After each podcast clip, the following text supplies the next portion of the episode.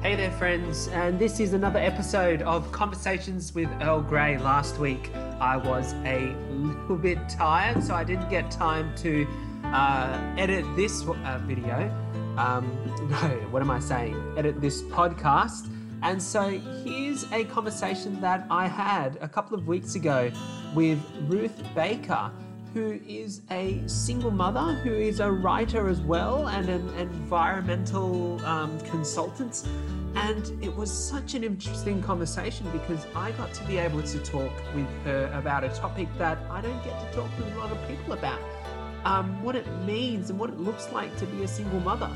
And also, as a man, I got to ask her questions of what she feels like what womanhood is about. So, take your um, cup of Earl Grey and get ready for another week of conversations with Earl Grey. Please excuse the audio quality. We had to record from my phone because my computer wasn't working and our Zoom conversation kind of failed. And so, but without further ado,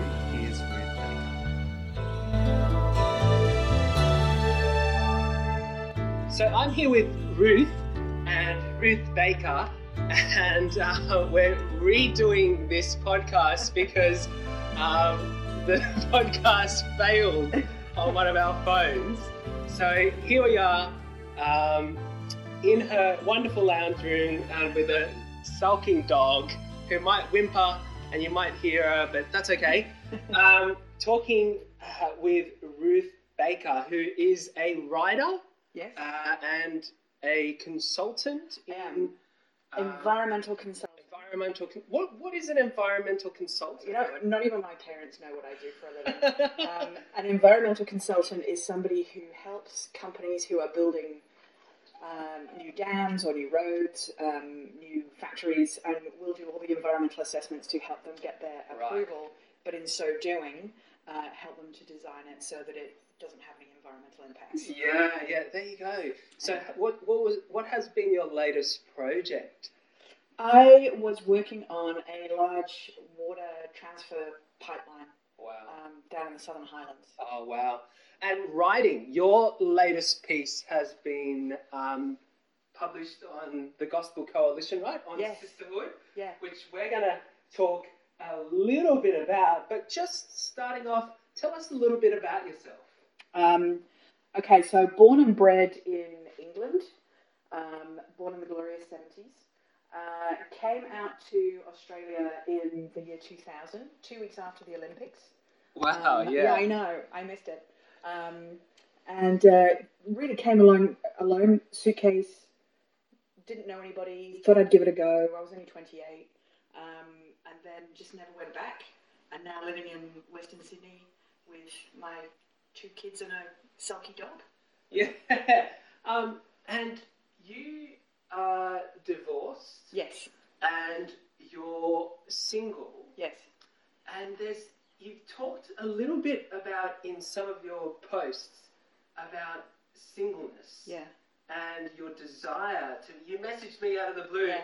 um, after my previous uh, podcast with Simon Sheed about his singleness, about um, kind of reclaiming singleness as a single parent. Tell me a little bit about that. Well, the reason I reached out to you is because you don't see anywhere really much uh, discussion or literature about singleness being an actual lifestyle choice. Mm. Um, you see a lot about uh, singleness being a kind of um, default lifestyle lifestyle choice.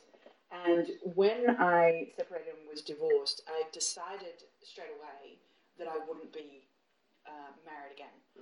Why, So- why is that? That so for me, um, that was based on theology, so straight reading of scripture, and I want to be um, quite careful and respectful in how I talk about that because I know that's not the decision from other people, Mm. um, and and that's that's their decision. That's to, I'm not going to argue with that at all. Uh, but for me, it was a conscience decision. Um, looking at scripture that I don't think I can marry again. At the same time, it was also um, for me and my two little boys. Um, it felt like the most godly parenting decision as well. I felt quite uncomfortable bringing a new person into our family unit Um, they're still very young, um, and I just was worried about what that would mean in terms of how you build your house in the Lord and what that does to our relationship and their relationship with God. And yeah, and so it just seemed like the most godly Yeah. thing to do. It feels like because sometimes uh, people say uh, the the idea of single mum is is nearly a tragedy. That you know it's it's a slog. You know, Yeah. oh poor poor you, single mum. Yeah. But you seem to be taking this as a as a sacrifice that is worth living. I think it's definitely a sacrifice worth living. And I think uh, as well, like it is a slog. And initially, the first couple of years are really hard. Like really learning how to do everything and learning how to be on your own is, is terribly hard. Um, and I think that all the single mums I know have, have reclaimed the term in some way. Um, but obviously, stereotypes exist because there is truth in them. Um, having said that, I'm. Um, it was really important to me that I didn't shrink into a label because there's two things you can do. You can either shrink into a label, or you can grow into it and amplify it and make it a great thing. Um, so I didn't want to just be, oh, you're a single mum and you're surviving single mumness. Um, you kind of go, well, what if I actually made a definitive decision? I'm going to be single for the gospel. It is a godly parenting decision for our family, for our individual unit, uh, and and almost be sort of declarative about it. Like it's it's a genuine decision. It's not a. I'm not declaring it because I'm actually waiting till someone comes along. I'm declaring it because this is my choice for life now. Um, you'll see, actually, I'm, I deliberately chose to wear some different rings on my ring finger, um, partially because it's a sign to me of my commitment, um, but also people always look at your ring finger out in the world. Yes. So it, it says to everybody else, I'm just not even in that space. Yeah. So it doesn't yeah. even come up as a question. Yeah.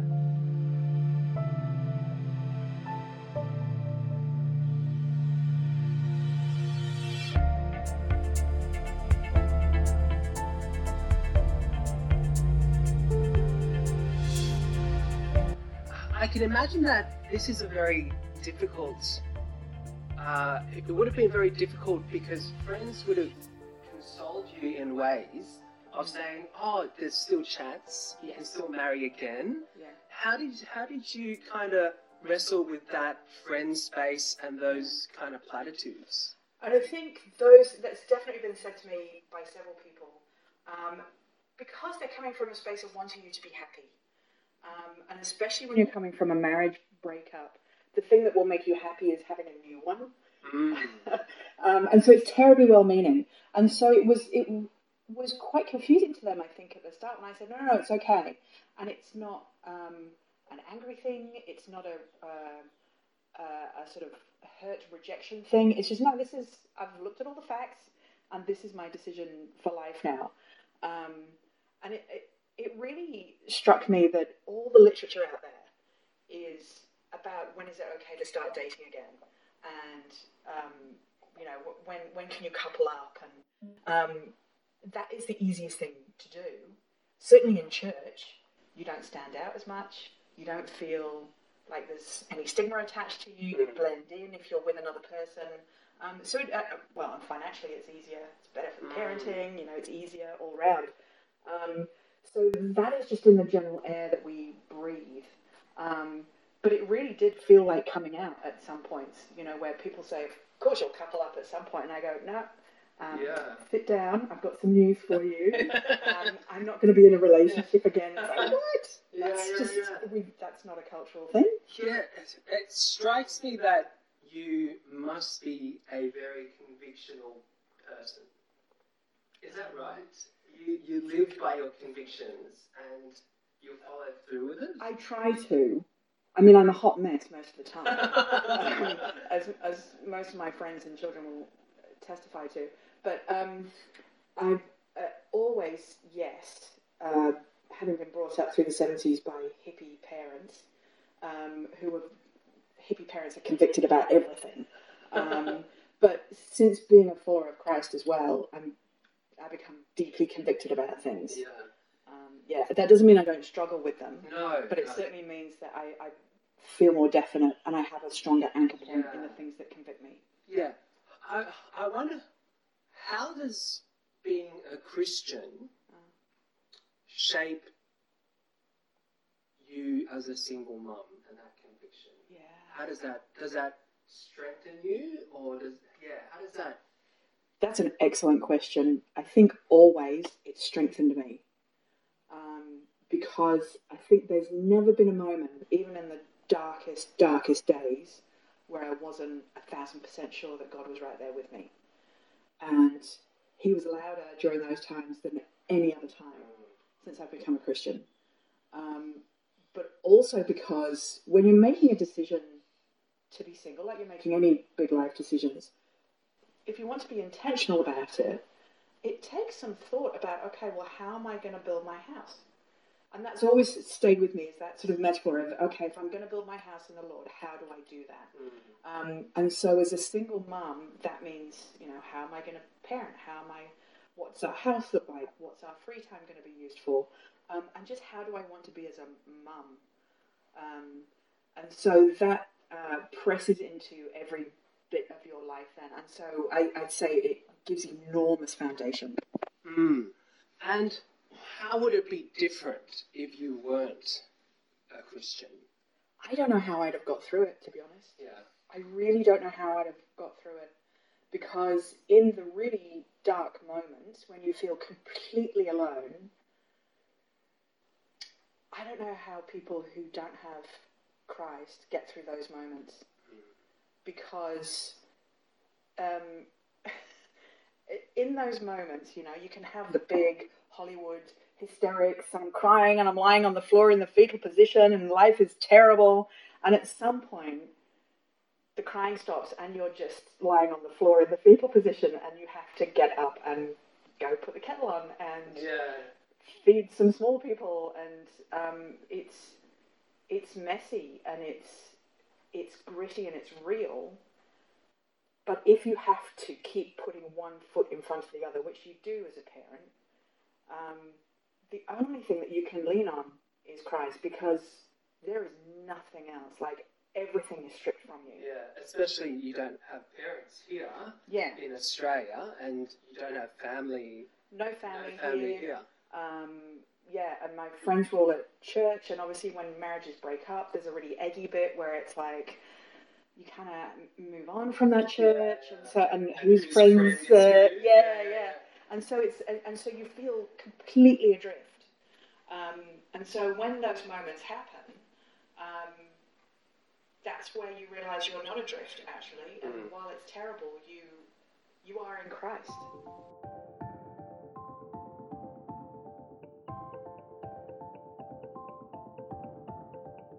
Mm. that doesn't make it like um, you suddenly spring up and go, that's right, I, I'm wearing the armour of God and everything is wonderful, but it helps you put one foot in front of the other. Mm.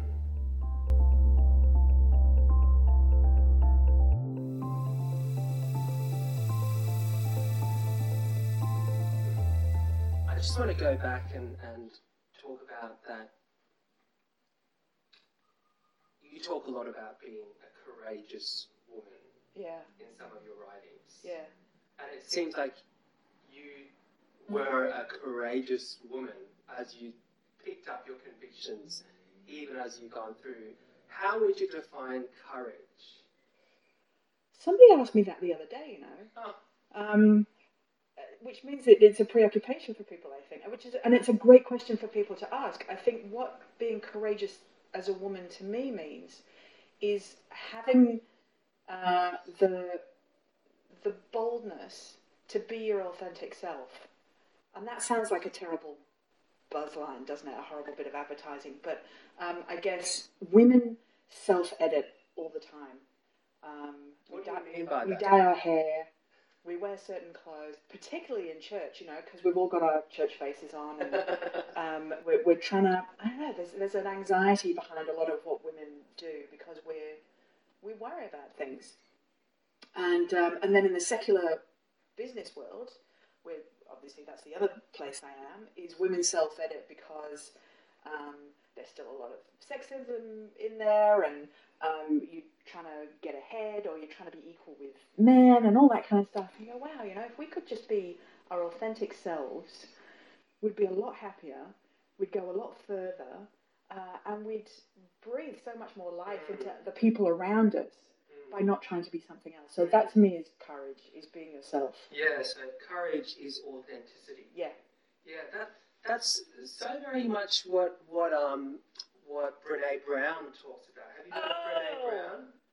I don't know. I don't know what I think about Brene Brown. Yeah, yeah. Sometimes I, yeah, I know what you mean, but but she does talk about how courage is Yes. being vulnerable, and Yes. being vulnerable is being who you are, Yeah. and and and um, I'm just reading, I'm just listening to one of her books.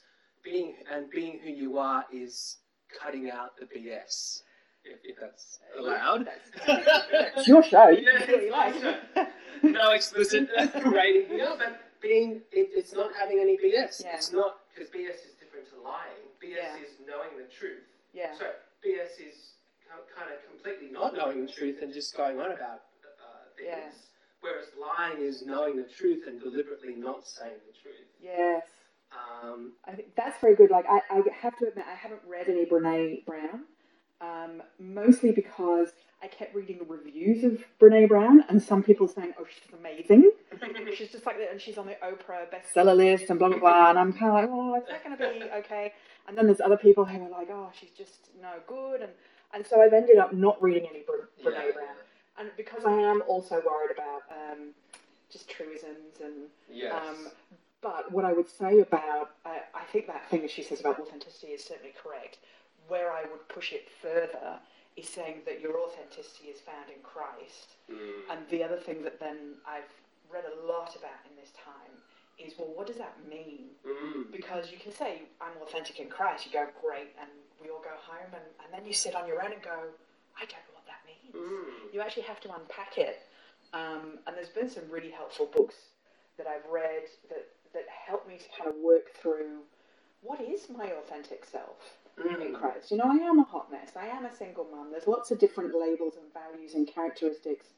Um, and so then being in Christ in that allows you to amplify. You know, I said you, you can live into your label and really amplify it. That's where that happens, I think. Two questions from that. What are some of the books? Because I, I, I do a little bit of a book review, Oh, but you can do the book review here. What are some of the books there that you found have talked about identity in Christ? Um, some of the most useful for me were um, Made for More by Hannah Anderson, which I thought was really great in terms of uh, a woman's identity in, in Christ.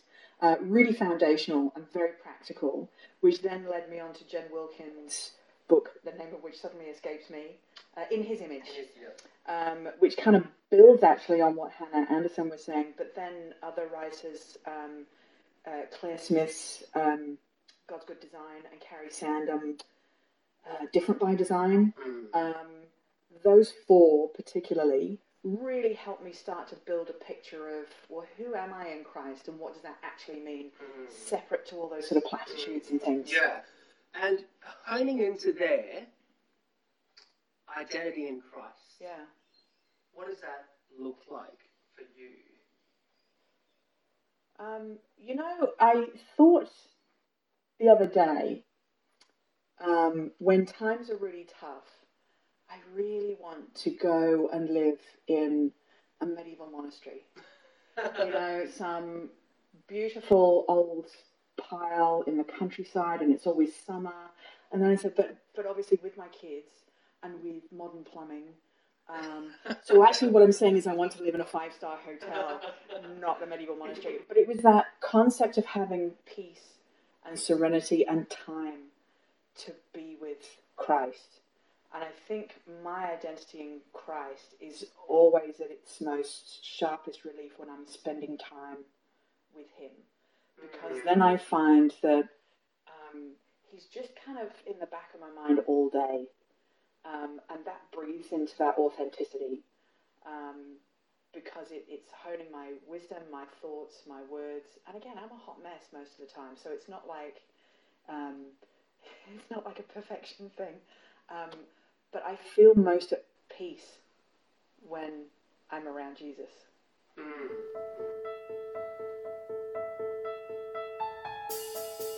You've got two kids, Yes. William, Yes. who's Nine. nine, and Henry, who's Eight. eight. And you you say Henry is Tigger. He is Tigger. Tigger bounces all over the place, Yes. and William is your Christopher Robin. He is. How does being in Christ transform how you parent them? Uh, I say sorry a lot, Yeah. actually. I think that's a big thing. Um, when you recognize your own identity in Christ and you're growing as a disciple, it helps you recognize when you've done something wrong. And so I find that uh, when I've gone overboard or I'm tired, so my reactions haven't been so great, that I can actually go to them and say, that was on me. That one, like, I'm really sorry. Um, or, you know, this is the hundredth time that you haven't found your shoes, but I shouldn't have reacted like that. How else does it change? Uh, we talk a lot more about what is right and what is wrong, but from the perspective of character, um, not the prescriptive, draconian kind of you don't do this and you do do that. It's more a kind of um, growing the kids to be good men of character is Mm. really something that we talk about quite a lot.